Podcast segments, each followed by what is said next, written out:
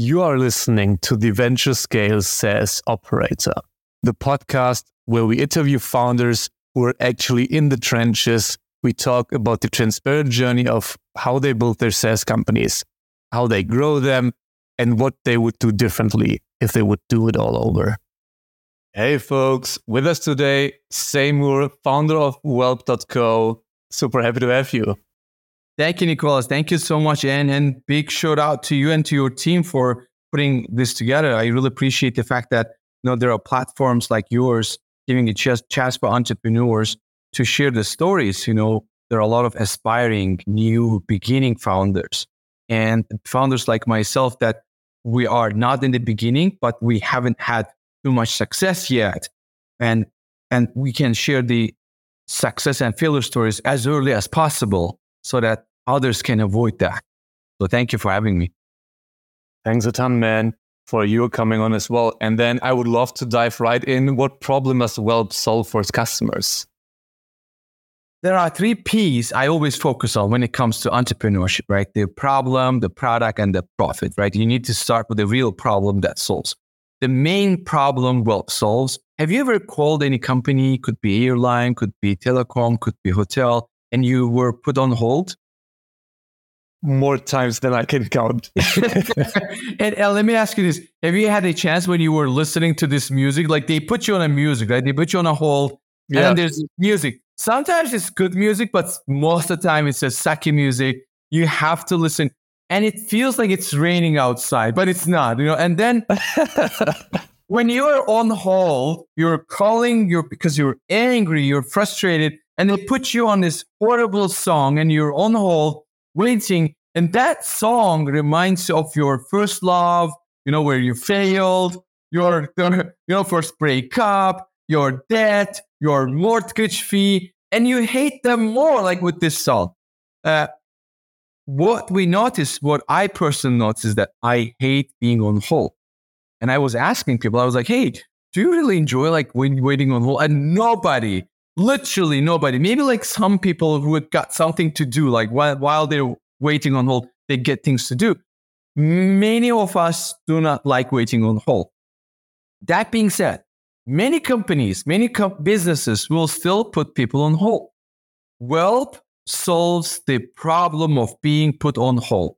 We help companies, that's where the name comes from. We help companies automate their customer support so that not a single customer can be put on hold anymore. That's what we solve. Yeah, and then who is the typical customer uh, company that is using that? The typical customer, when we started, we started for small and medium businesses, right? Small and medium businesses, because when small and medium businesses grow, their pains grow as well. Like where one of the biggest challenges for small and medium businesses is that when they grow, they get more increased number of inquiries coming from more customers. Because if you're serving two people, they will ask two questions and you're done and you can convert into FAQ. But you are serving 1,000 people and you are exponentially growing, right? And your team grows as well. Uh, most of the time, companies lose the quality because of quantity. When the quantity goes up, the quality goes down. So we help small and medium businesses when they grow to avoid the pain of growing customer inquiries. That's what we help with. And we work in six uh, verticals, six industries that we more closely work with. That is e-commerce, that is retail, that's real estate, that is hospitality, banking and financial services, and insurance. I would love to dig right into that to, to get really actionable. How did you start with one specific vertical and went like vertical by vertical by vertical? or how did the focus to this, those specific six verticals came around? Great question. In the beginning, we thought that we're building something for every, everyone, which is the biggest mistake any entrepreneur can do.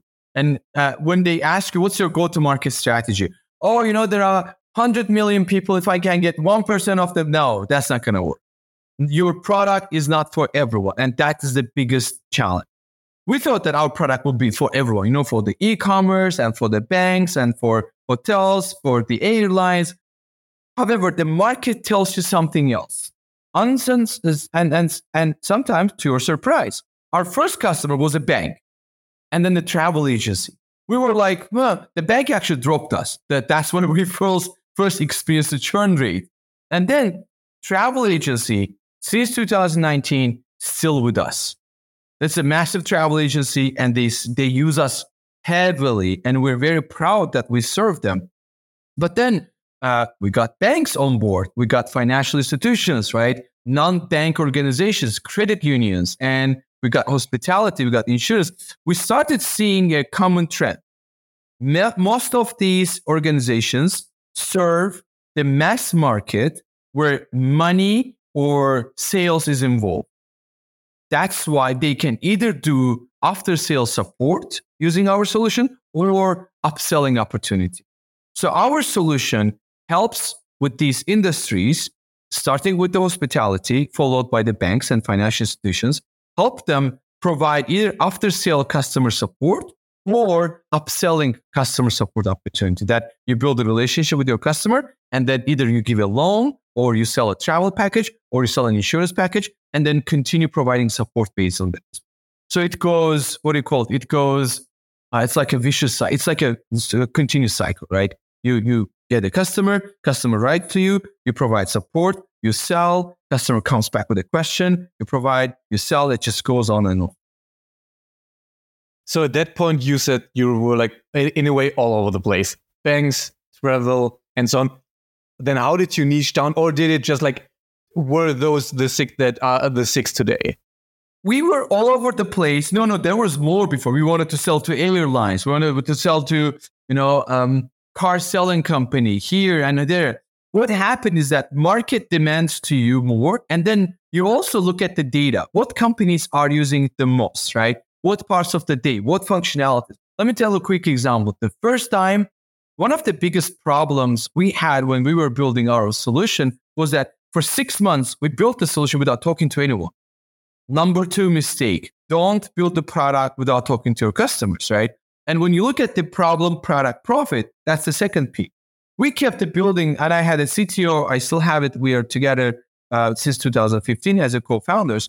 Right? He was building the platform, and I was dictating him what feature to build in based on my own experience. He was building, I'll oh, put the button here, put the functionality here. Six months later, we go to our first customer. I pitch the platform, and the customer is like, "Oh my god, this is like a plane. I love it. It has so many buttons, but, and I'm like, oh my God, okay, get ready. And he said, this is like an airplane, but I need a bicycle. I'm like, you know what? I started defending our product. I'm like, this is gonna do this. This does this. It does this. It has CRM. It has it. The customer said, no, no, no, no, no. It has too many buttons. I just need to turn it on and get going. I'm like, no, but it's it does a payment as well. The customer said, this is like an airplane. I don't have a place to park it. I'm like, oh, we can't help. It's like, I can't do this. My budget oh, exceeds this. So if, if you notice, there are so many objections to deal with, right? The customer says, the learning curve is too much. Switching cost is too high. My budget is not enough. Uh, I need a simpler solution. My problem is not that complicated. Why do you give me a complicated solution? So the better solution to this is to start talking to customers as early as possible. However, that being said, you cannot do everything they ask you to do. You will end up being a solution for this particular customer or a solution for this particular customer. So you, you, what you need to do is to hear them, listen to them, take them into your filter, and then start prioritizing which requests are repeating the most. At the end of that, at, at the end of all customer feedback that we started getting, at the end of one year, we brought down our platform to three things only chatbot and automation, omnichannel, and advanced reporting. Customers want to do some part of the work automated. They want to have all channels in one place, and they want to see every single minute and every single penny in terms of the advanced report. Once we started giving them these three things, they loved it. Of course, if someone comes and says, Do you have something extra?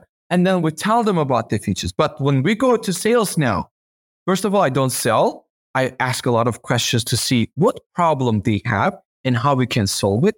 And then we talk about these three major functions and three major, what do you call solution. These are not features. These are solutions that we talk about. If you need to hire the right developers and ship fast, then React Squad is for you. A boutique agency that specializes in React and only works with fast growth startups. Get a 14 day risk free trial and a transparent price of $95 per hour. Visit reactsquad.io to learn more. I love that you start getting into to move towards how it, how it's positioned, and I would love to switch gears a bit into like the the company building part and come back to how you're selling the product. So you started in 2019, so roughly four and a half years ago. You have more than 1,600 clients. How did you initially get the company off the ground? Like literally take us through the first three, six, 12 months of getting the the the airplane uh, yeah, off the ground. up in the air, basically. Off the ground. Uh, Nicholas, I have to confess that we are not where we want to be right now, right? We are not growing exponentially. It's not like 10x every month. Of course, we would love to do that. However, when we started in the beginning, let me tell you that, first of all, uh, you have to build your network. Many people know me from LinkedIn, and I always say your network is your net worth, right? You have to start building your personal brand. As a founder, share good content, create good content. Now the ChatGPT allows you to create more content and then edit it and share it, right? You have to be recognized in one way or another. I was lucky that since 2012, I had two TED Talks. One of them was in Germany, actually, in, in uh, it was in one of the universities. I will tell you the exact university name. Uh, it was a bit far away from, we took a train ride. Uh, I will tell you the university name in a second. but it, it, was it was in one was in Germany, one was in Dubai, and that these started bringing some. You know, people start noticing, and then I started talking about the customer support, customer acquisition, automation, and the first time the customer acquisition happened was like when I literally knocked on the doors of the people I know from LinkedIn, and I reached out to them. I said, "Look, we have built something it may actually be helpful for your business. And I would love to get together and show it to you. And then I started knocking the doors and going to them physically. One time I clearly remember it was summer of 2019. Even eight, we started 18. Officially, we got incorporated in 19. It was 18. It was very hot summer, summer day. And I was literally with my backpack. It's right here with my co-founder backpack two laptops. We're going to presentation. And on the other side of this street, I saw an old man selling it. He has a big bag on his back. He hold, selling household stuff. He's like going door to door, selling the sweeps. You're selling the vacuum cleaner parts. And I t- looked at my co-founder. I said, look, we're doing the same thing. We just sell software. He sells hardware. It's the same thing. We go door, door to door. You know, uh, they, they say uh, these are the these are actually the real entrepreneurship story. So we were knocking on the doors one by one, going to presentations, doing demos, and asking feedback, asking questions, and specifically now I ask much better questions. Now I ask smarter questions. Uh, back then I was also trying to understand uh, what is how, how they are solving the problem now, right? And yeah, the first first three months were literally knocking the doors. Then the six months to 12 months, mostly we're offering perks, working on your go to market strategy, looking at the partnerships, affiliated marketing, and then specifically reseller partnerships. Reseller partnership brought us a lot of revenue. And if you can get really good, loyal reseller partners, we have very good reseller partners from the Netherlands, and they sell our solution in Europe and then in the Latin America, in Caribbean, because there are some uh, Dutch islands and they have Dutch hotels. So they are reselling to hospitality. And that brings to us a very good uh, revenue as well. Um, it is very hard to get off the ground for the SaaS. It will take long, long time. Even after four and a half years later, we're still not where we would love to do. Like we're not having customers signed up, like 100 customers signing up in one day. That's not. And I noticed that yesterday, I personally did a sales call one customer from will join from the US. Will six libraries will be joining, and they using they, they are already using our free package. Now they are switching to paid package, and six libraries with more than 18 pages, 18 channels of communication. And then they will have mostly heavily the automation chatbot, and they will have three operators, three live agents. I noticed that selling a monthly subscription of 100 $150 is as hard as it was day one, and nothing changed because you're still selling and you're still uh, trying to convince people, trying to solve their problem. So, of course, you learn how to do it better, but the process doesn't change.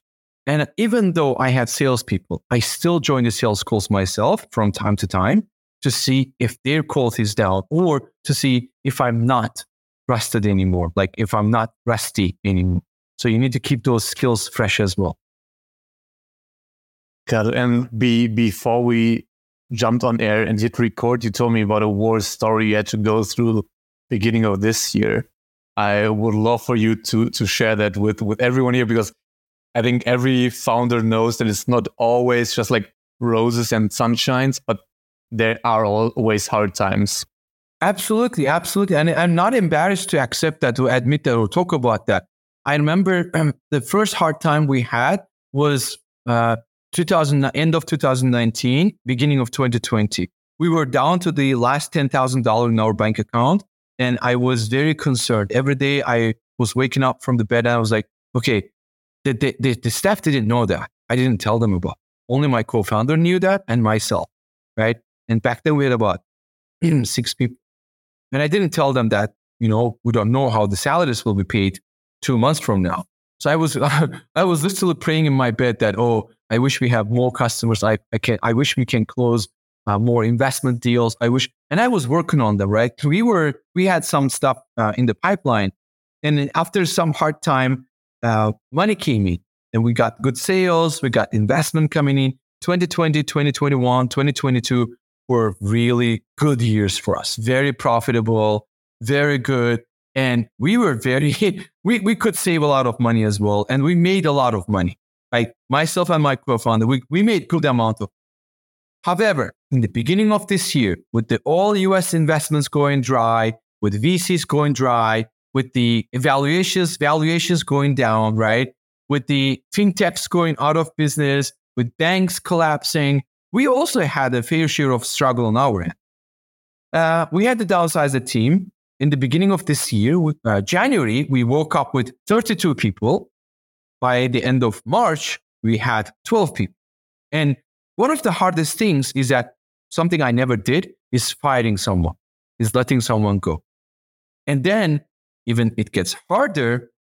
By the way, there's a great book I recommend. It's called Hard Things About Hard Things. An amazing book by the Horowitz. I don't seems like you have you're familiar with it, you have read it, right? And the book starts with a great paragraph says, it's not hard to have a big dream. It's a hard, it's a hard thing when that dream turns into nightmare. It's not a hard thing to hire the great people. It's a hard thing to manage them when they feel entitled to something and then when things go worse, you have to let them go. And I didn't understand it until I had the first hand experience. I had to let some people go. And we down we downsized our team from 32 to 12, which was a very challenging parts of the uh, entrepreneurship of the managing and building your company, right?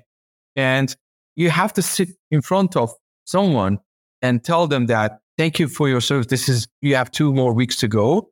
Please hand over your laptop so source code and your email, your Slack will be closed.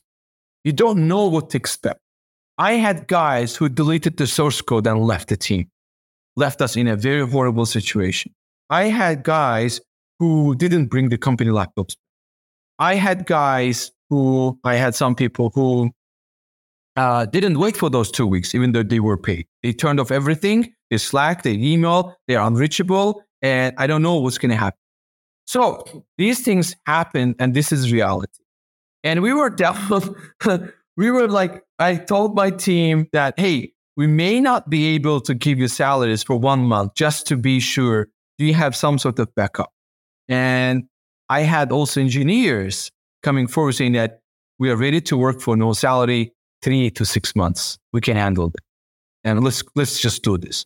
And I was so embarrassed I soon will be 40. I was so embarrassed in front of these 23, 25, 28 year old guys who put their heart into work. They said, don't worry about the salary. We're in this, we're in this together and we're going to do. it. And then of course the money will come, right? Money comes. So I always say, if people don't have money one day, they will have money the next day. So you, that's why you need to keep the relationship. We had the same thing with customers. I had customers who couldn't pay their invoices. And I had customers who couldn't pay their invoices and I didn't cut off their, uh, what do you call it, service. I have service providers that when I didn't have money, I actually need to mention this. I think you should tag this 360dialog. And I want to mention Garrett's name. Garrett is the CEO of this company. He's German, by the way. He's based out of Hamburg. He has a great team. He's based out of um, Hamburg. Uh, Garrett is also another entrepreneur who didn't cut our service when we didn't have money to pay for. So, you know, it's just what goes around comes around. And that's where we entrepreneurs support each other.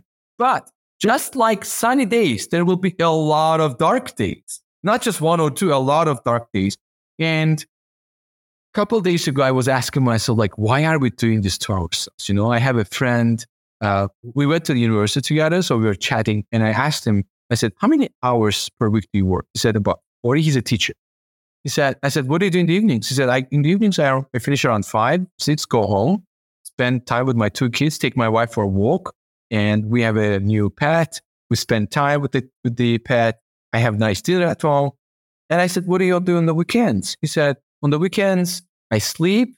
I take my family for a walk. Saturday, Sunday. And then Monday, I go to work to teach. He teaches English language. And I said, do you have any stress? He said, no, I'm not rich, I'm not super this and that, but I'm, I'm stress free. And he said, he said the same question. He said, so what do you do? I said, seven days a week, I have stress. I barely see the kid. I rarely go for a walk, right? And this happens and that happens. And I'm like, huh, why are we doing this to ourselves? But there's something priceless that comes with entrepreneurship. It's the freedom to create to build amazing products that will bring value to community by solving their problems. And that's what gives you joy. And I'm not doing this Mother Teresa thing. I'm not doing this Nelson Mandela thing. I'm just talking about bringing me joy, uh, both mentally, I mean, in multiple things, mentally, emotionally, spiritually, and financially. And there's no, you shouldn't be shy. I love the guy, uh, the CEO of wefox. Julian Teke. He's a German guy, right? Julian Teke or Julian Teke, CEO of wefox. I admire his work and I admire his leadership skill. So shouldn't be embarrassed to say entrepreneurship brings me a joy spiritually, mentally, emotionally, financially. Of course, it drains us. So you got to be ready for that as well. I think those were some amazing stories and a perfect way to end the show. Thanks a ton for being so open. Oh, my, my pleasure. It is what it is, you know? And, and when we start looking into the eye of the reality, I think we set the expectations right. Unfortunately, TechCrunch doesn't share the failure, failure stories. Unfortunately, Crunchbase doesn't share those things. I think we should share more of those that, you know, one time failed entrepreneurs, second time failed entrepreneurs, struggling startups. Hey, let's just get to it. I love Elon Musk's words. He says instead of baby showers, we should also have business showers, right? When someone's starting a business, we should get together and help him with laptop, printer, I don't know, bank account or debit cards or whatever it is. So it is the reality. Uh, it's not just shiny and glittering, but it's also a lot of dark days, a lot of challenges, loneliness, a lot of loneliness. I barely have friends because of the workload, because of the things you do, right? And I think we entrepreneurs need to talk about this. I have addressed this a lot uh, on LinkedIn that, you know, um, we need to reach out. I actually go to product hunt and I like the products I have no idea about, just to be supportive to other entrepreneurs as well, because I know that most probably they are going through something similar that I am going. I can fully feel that. I, I know what you're talking about. Thanks a ton. That was the pod. If you like this episode, then you'll love the SaaS Operator, a weekly newsletter brought to you by EarlyNode, with actionable insights from SaaS experts in the industry delivered right to your inbox every Tuesday for free. Visit earlynode.com to subscribe.